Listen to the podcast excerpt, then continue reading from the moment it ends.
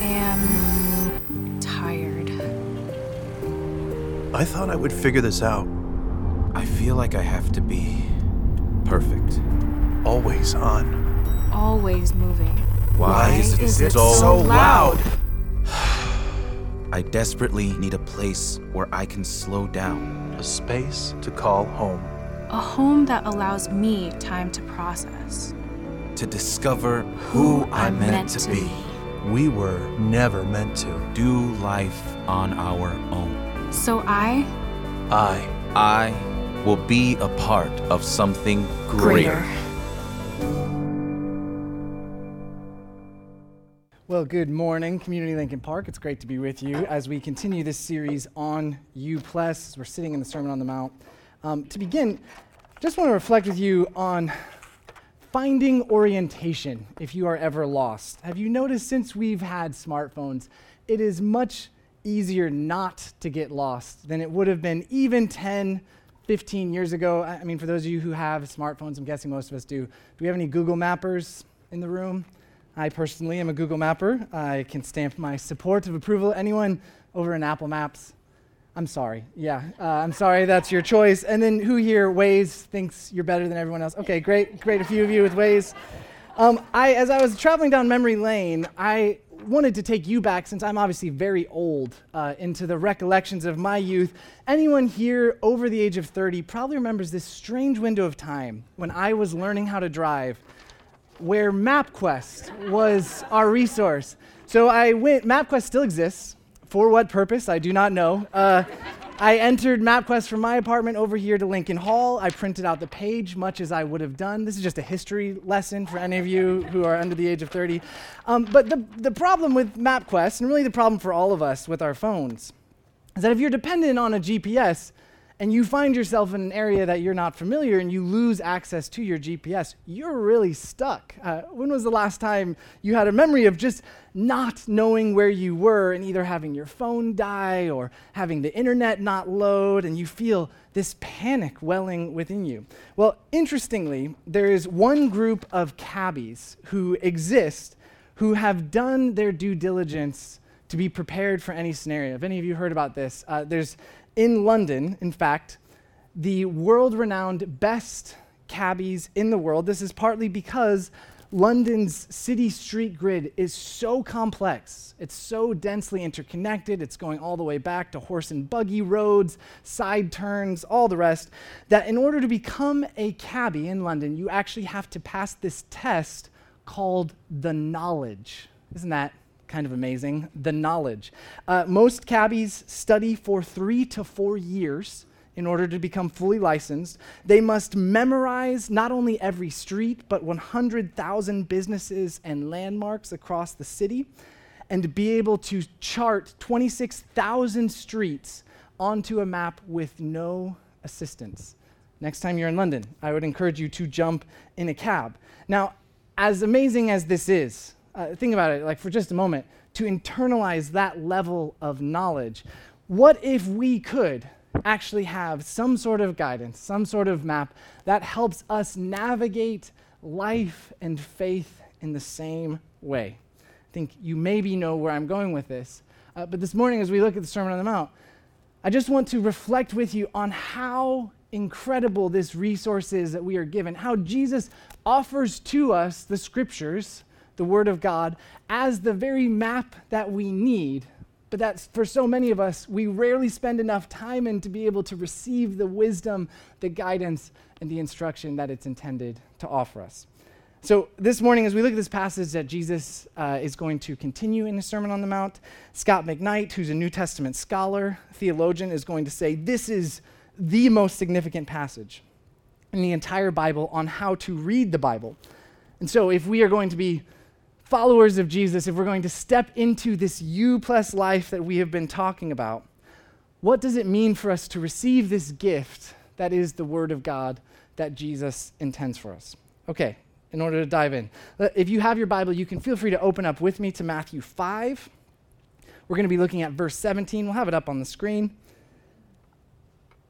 But let's dive back into Jesus' Sermon on the Mount and hear what Jesus has to say about the scriptures themselves. So here's what Jesus says Do not think that I have come to abolish the law or the prophets. I have not come to abolish them, but to fulfill them. For truly I tell you, until heaven and earth disappear, not the smallest letter, not the least stroke of a pen will by any means disappear from the law until everything is accomplished. Okay, in order to understand why this statement is so significant, I need to give you just a tiny bit of background to this passage. In Jesus' day, his society of the Jewish people living under the Roman law had kind of separated into different parties, affiliations, and one of the key parties that Jesus would interact with over and over again were the Pharisees. I'm sure you've heard of the Pharisees before. Now, what's interesting about the Pharisees is that they ultimately were teachers of the law, they were teachers of the Bible. And if you go back into the Old Testament, you discover that there in the center of the Old Testament are going to be these 10 commandments, right? These 10 commandments that come out of Egypt as Israel is gathered at Mount Sinai. And these 10 commandments really set the stage, the vision, the law for what Israel was meant to be. But if you keep reading the Old Testament, you discover there's not just 10 commandments. Actually, if you were to sit down and count, as many Pharisees did, the laws that God gives through Moses around the Ten Commandments, you discover that there are actually 613 laws that God hands down to the Israelite people. So the Pharisees believed that because they had these laws, 613 of them, they thought that if all of Israel could get together and obey the laws enough, then God's kingdom would come back.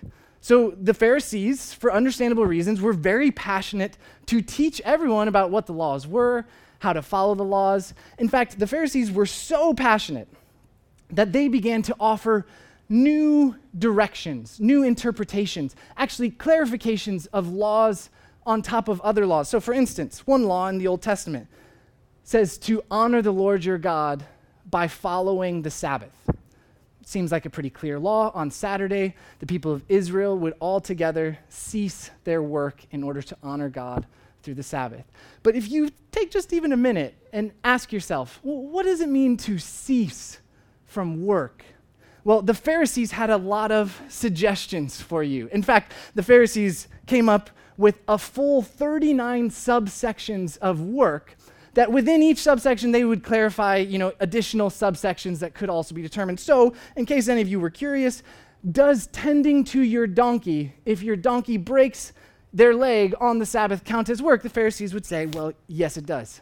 Actually, we'd encourage you to not take care of your donkey on the Sabbath in order to honor God, in order to follow his law, so that God's kingdom would return. You tracking with me? So, if this is what's going on with the Pharisees, when Jesus shows up on the scene and Jesus starts preaching that first of all, the kingdom of God had come, the Pharisees' hair is a little blown back. Uh, they are looking around and saying, hey, no one's following all 613 laws. In fact, we haven't even gotten close to the subsections of the subsections of the law. What is Jesus talking about? And so, as the Pharisees started to critique Jesus, they started to suggest this guy doesn't really care about the law. Jesus isn't here to uphold God's word anymore. So, in a very important moment, as Jesus is preaching his most influential sermon, Jesus wants to set the record straight. And this is what Jesus says Do not think I have come to abolish the law or the prophets. I have not come to abolish them, but to fulfill them. To fulfill them. That word, fulfill, is key as you sit with what Jesus is saying. Actually, it's the same word that would be used for raise or lift up. In fact, when Jesus is said to be resurrected, this is the same word. Jesus is lifted up, he is fulfilled. And so, what Jesus is saying is that he has come not to abolish this law, but actually to raise all of the law up to its intended purpose, which is very interesting. It's almost like Jesus is upping the stakes on the Pharisees by asking them what the law was really intended for. So let's continue then with what Jesus says. This is now Matthew 5 19. Therefore, anyone who sets aside one of the least of these commands and teaches others accordingly will be called least in the kingdom of heaven. But whoever practices and teaches these commands will be called great in the kingdom of heaven. I don't know about you, but if you're in the crowd and you've been following Jesus up to this point, you might be feeling a little bit of whiplash and disorientation in following Jesus. Like you knew what the Pharisees were talking about. The Pharisees told you, hey, for God to come, you got to hit your marks. You got to do the right things. You got to be righteous. And yet Jesus now shows up preaching that the kingdom of God is already here, seeming to offer these wide hands of embrace. And yet now, as you listen to him, Jesus says, hey, by the way, I'm here to fulfill the law. And actually, in order to follow me, you're going to have to keep all of it. But here's the real kicker as if verse 19 isn't sort of confusing enough, we get now into the next verse, verse 20, which I just want to warn you is a confusing verse. Christians have for thousands of years wrestled with verse 20 and what it says. In just a second, you'll see why. This is what Matthew 5 20 says. For I tell you that unless your righteousness surpasses that of the Pharisees and the teachers of the law, you will certainly not enter the kingdom of heaven. Whew. Okay, so this is one of those verses. There's a couple of them in the New Testament. You read this verse, you got to sit for a second. you got to catch your breath. You got to say, whew, something's happening. I really want to understand, but it feels pretty intense, whatever Jesus is getting on about. So, so let's sit with this verse for just a moment as we ponder the U plus life.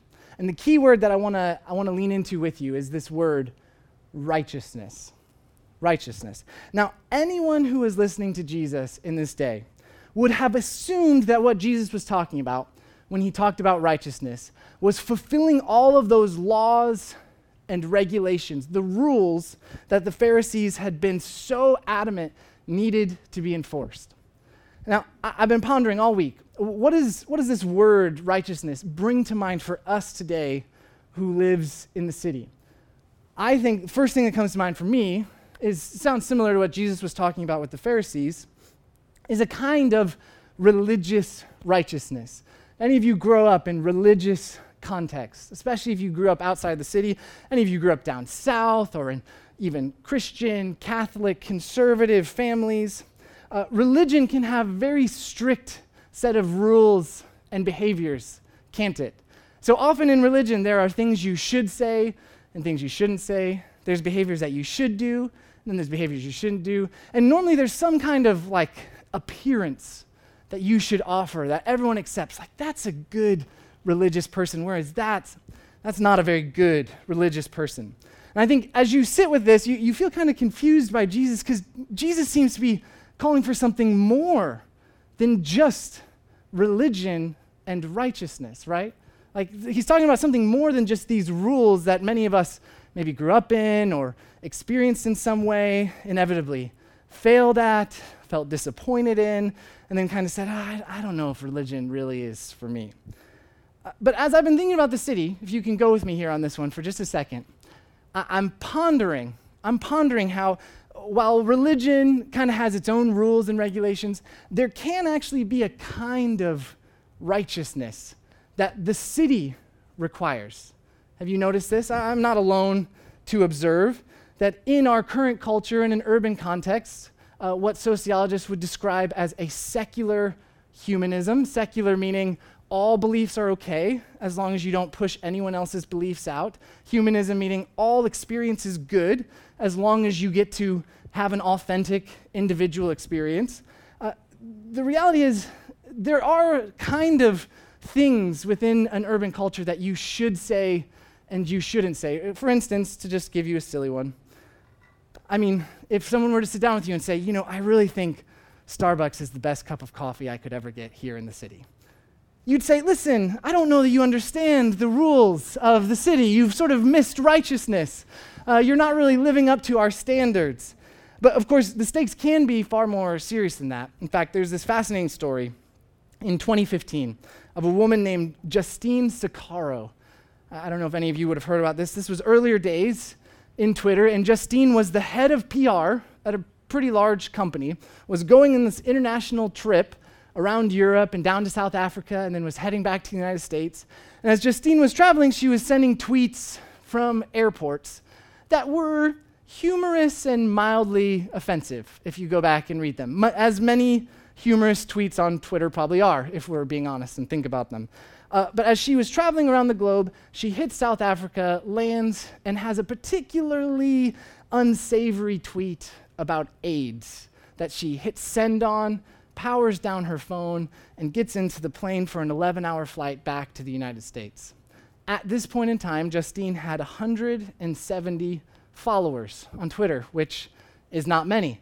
Uh, by the time her plane would travel across the Atlantic in the next 11 hours, her tweet became worldwide trending and started a hashtag that was Fire Justine. By the time her tweet, her plane landed in the United States, she had lost her job. She had lost most of her friends who no longer could be associated with her, and she would struggle to get back to work. I, I share that story not because I think Justine sent a good tweet, but rather to highlight to you there is, in fact, an unwritten code of righteousness right here in the city. And as I reflect on that code, I see a danger and I see a problem for all of us, if we're being honest. Uh, all of us who are living the city life, and I'll be the first to confess, I, I love the city. I love being here in the city. I love the culture of the city. But the problem with righteousness in the city is that you never know how the rules are going to change. You, you never know in our current secular moment who is in and who is out, what words you should say, what words you shouldn't say. And in fact, Justine's experience can be so unnerving because things that were acceptable at certain periods of time now no longer are acceptable anymore. Uh, one just interesting observation on this. This is my last one. We're going to get back to the Sermon on the Mount. Um, cultural analysis. Miley Cyrus. Anyone here? I'm speaking to the millennials in the room. Um, Miley Cyrus who grew up a child actor in Hannah Montana, was dearly beloved until she wasn't, right? Until uh, she had a, bit of a public meltdown. Uh, cultural critics and commentators said, wow, Miley is totally out of control. Like, we're not really sure what we feel about her. And then publicly had a very uh, sweeping romance back with Liam Hemsworth. Anyone reading the gossip as closely as I am? No? Okay uh, is beloved and embraced until, of course, their marriage tragically has fallen apart. And yet now Miley has released Flowers, which any of us who are living on the airwaves have heard. And as I observe this, my point is not that I have any understanding of Miley Cyrus's life. My point is that the codes, the culture of righteousness, is actually a pretty high standard. And sometimes you're in, and then sometimes you're out, and Sometimes it changes, and sometimes those who were out are now in, and sometimes those who are in are now out. And if that's a danger, I think the problem for righteousness in either religious righteousness, in which there's a ton of rules and regulations, or city, urban righteousness, in which there's this unwritten code of what we should and shouldn't day, who, say, who is in and who is out, is that inevitably at the center of all of this righteousness talk is you and me. right? And as we think about ourselves, and as we think about all of our best intentions, the good person that we want to be, the challenge is that I frequently fail to live up to the standards of righteousness, whether I am in a religious community or whether I am participating in the city's community of righteousness. It's just impossible if you really sit with these lofty standards to look truly at yourself and be able to defend that I do not have moments when I am selfish, that I do not have moments when I think, man, I would, I would love to, to serve the poor, but I, am a little busy and like I'm, I'm interested in buying some new clothing. So uh, I, I, would love to, to help out uh, in a way that makes a difference in our neighborhood. And yet, you know, uh, I'm pretty busy. I've got, I've got a lot of stuff going on. I, I mean, if you really sit with the city's definition of righteousness, I would ask you who, who has fulfilled that righteousness? Who truly is righteous among our secular cultural moment? No one can live up to these standards that we set for ourselves, whether they are religious standards or whether they're standards that we've set on our own. So here's where Jesus comes back into this moment. Jesus says to the Pharisees and to the Jewish people living in Israel, unless your righteousness surpasses that of the Pharisees and the teachers of the law, you will certainly not enter the kingdom of heaven. What is Jesus getting at here? Well, I, for one, am, am somewhat terrified that Jesus is saying, and I knew I was always going to fail the Pharisee standards. Uh, I don't think I'm going to hit the standard of surpassing them that Jesus is putting in front of me. But I'm also a little bit relieved as I hear Jesus say that. Are you relieved as you think about the city? Like, Jesus actually wants something more than even our culture is calling for when it comes to righteousness in the city. So, if, if we're going to have this, if we're going to receive this, there really is only one definition that helps us understand what Jesus is saying. If you were to ask, what is righteousness? I would offer you at the heart of righteousness is a right relationship with God and others. It is relationship made right. That is the heartbeat of righteousness. And here in Romans 5:1, we receive the incredible news that since we have been declared righteous by faith, we have peace with God through Jesus Christ. Here's the thing you cannot achieve the righteousness that surpasses the Pharisees. Instead, you must receive that righteousness from someone else. And that ultimately is what Jesus has come to offer to you. Praise be to God. Yet, I don't want to just leave us here, because I don't think Jesus even just leaves us here where everyone is off the hook when it comes to righteousness. Instead, righteousness also looks like behavior, then, in response to relationships being set right, that conforms to God's will and is faithful to God's command. So Jesus says, unless you fulfill the commands and practices of the law, then you will not enter this kingdom. I think what Jesus is saying is when relationship is set right between you and God, when relationship is restored with God, that allows you to start restoring relationships with other, your life does begin to flow now in renewed alignment with who God is. And you begin to offer God's love and God's right relationship to everyone around you. There's actually a verse that Jesus is going to share later in Matthew 22 that I think gives the key to understand the righteousness in Jesus' kingdom as opposed to religious righteousness or secular righteousness. This is what Jesus says in Matthew 22 37 to 40.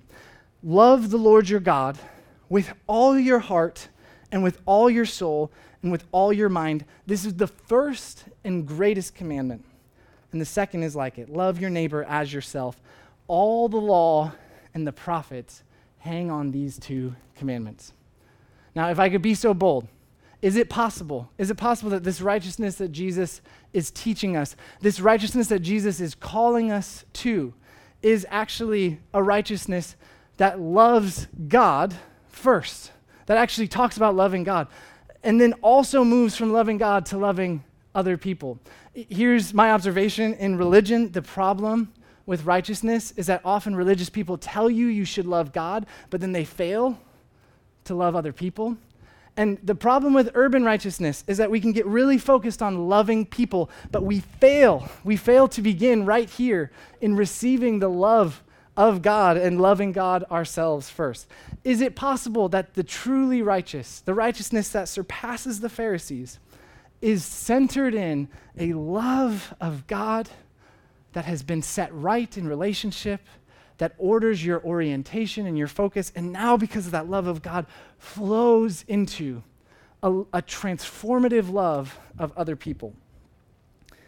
I think this righteousness that Jesus calls us to is a whole person way of being in the world that conforms to God's will. This isn't focused on behaviors, this isn't focused on even a rigid set of rules. Instead, it is purely relational. It starts right here with love and flows out of love into a conformity with what God has called us to be in the world. I love Skye Jethani, a pastor in Chicagoland area, says this Jesus doesn't merely desire people who appear good, even those who do good. He wants people who are good. I think this is the heartbeat of Christian righteousness. This is actually the call of the Sermon on the Mount. And, and here's the crazy thing this is ultimately the calling and gift that this U plus life we've been talking about is offering to you. We think we want a life of flourishing because we hope to be happy. We hope to have good things take place in our life, and none of that is bad.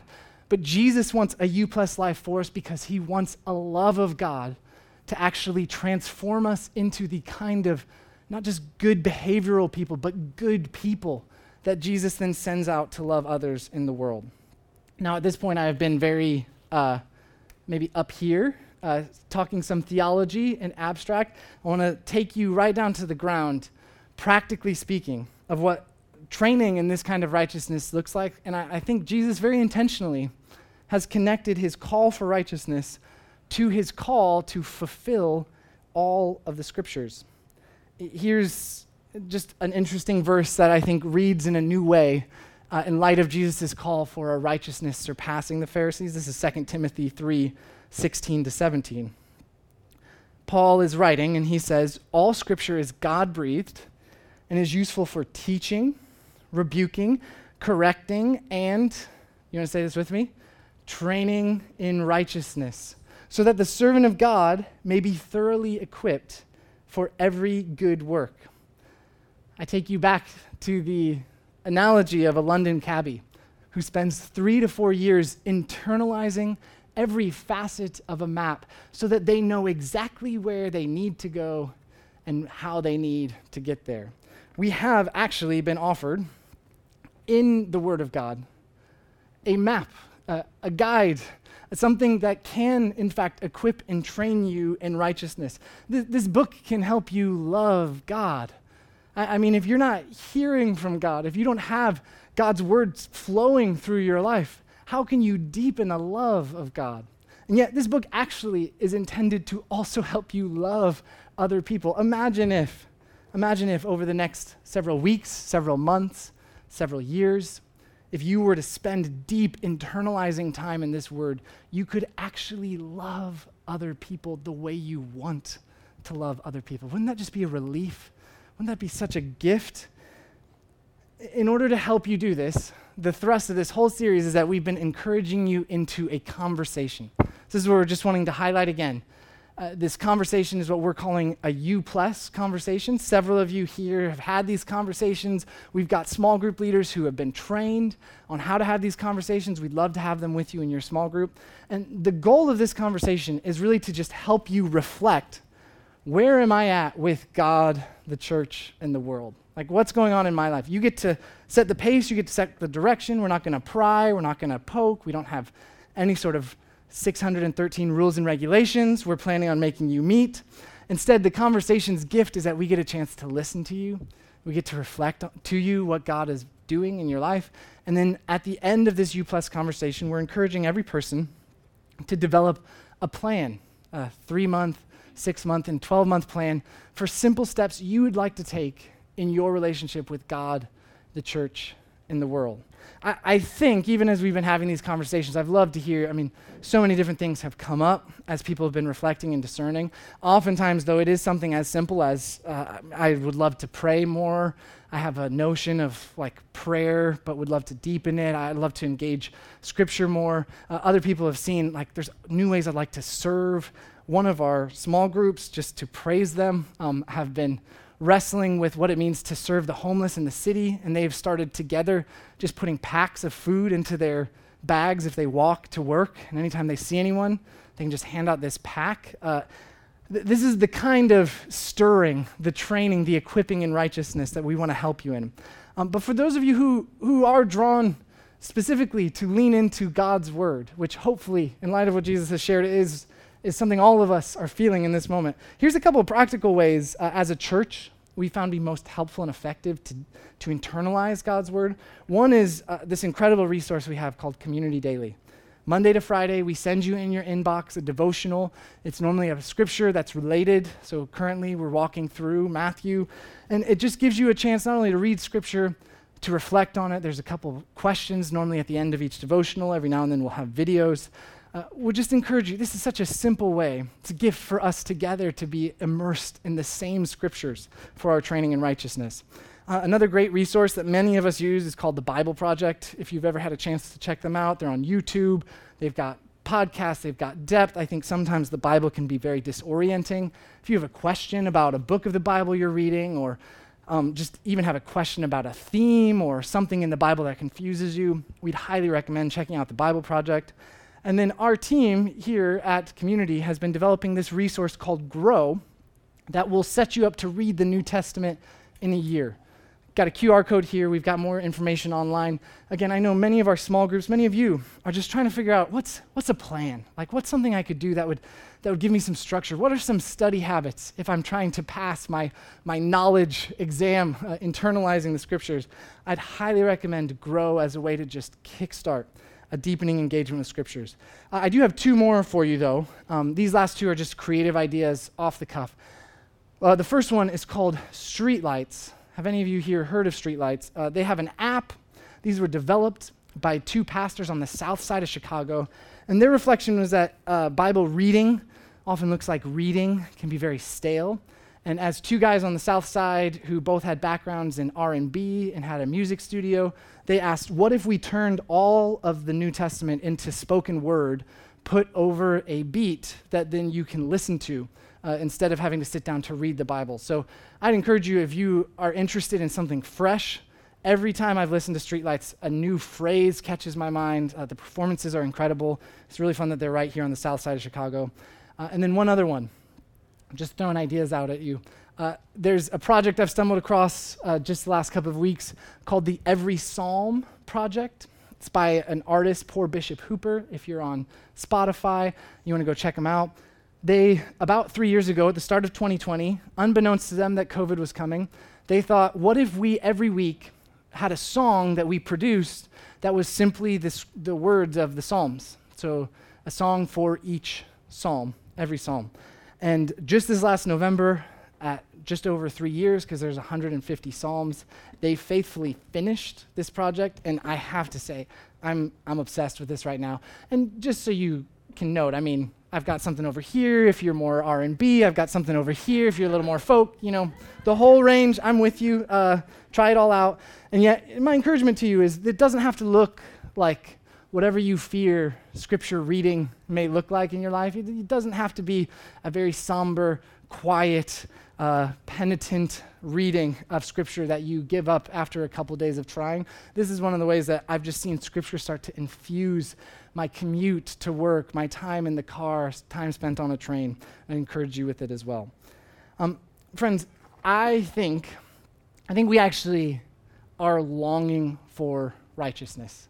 Uh, I think in the city there is a hunger for righteousness. Like if you knew somebody who was truly righteous, who, who had a sense of deep love for other people, who had even more a deep sense of love for God. Can you imagine how compelling that person would be in your life? What if God is calling you to be that person to others? What if this book was given to you so that you could be trained in a righteousness that surpasses the Pharisees? That instead of one that's built on rules and behaviors, is one that sits centered in the love of God that flows out into a love of other people. Let me pray for us. Lord, as we sit in this sermon and word, we ask your spirit now to come. Give us imagination to see and to hold a picture of what this righteousness could be in each of our lives. Lord, use these conversations that we're engaging together as a community to stir up this righteousness. Lord, may it all be driven towards this deepening love of you. And as we love you, Lord, may that love flow out into our city. May Lincoln Park and beyond see your love expressed through each of us in our works, in our homes, in our jobs, in our relationships, in our friendships, in our time. Lord, we lift these prayers up to you even now as we move to receive from you. We pray this in Jesus' name. Amen. We're going to move now into a time of communion. For those of you who have been with us, uh, we've been using real bread and real juice. As we do, there's just a verse in Romans uh, that I think captures the love of righteousness that God wants to offer to you. God demonstrates his own love for us in this. While we were still sinners, while we were unrighteous, Christ died for us. So, here at this table, we remember the night that Jesus was with his disciples.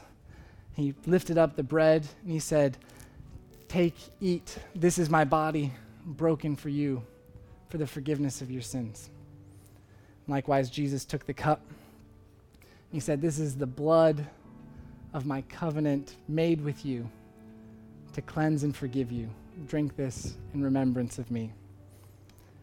Uh, as the servers come forward now, in just a moment, you can stand, filter in through center aisle. We should have servers on either side. Apologies for the steps here. There's servers also back at the balcony.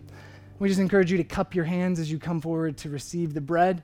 You can eat it on the spot, or you can take it back with, with you to your seat. Uh, and then, likewise, there's cups of juice here as well that a server will hand to you. Uh, let's take and eat and remember.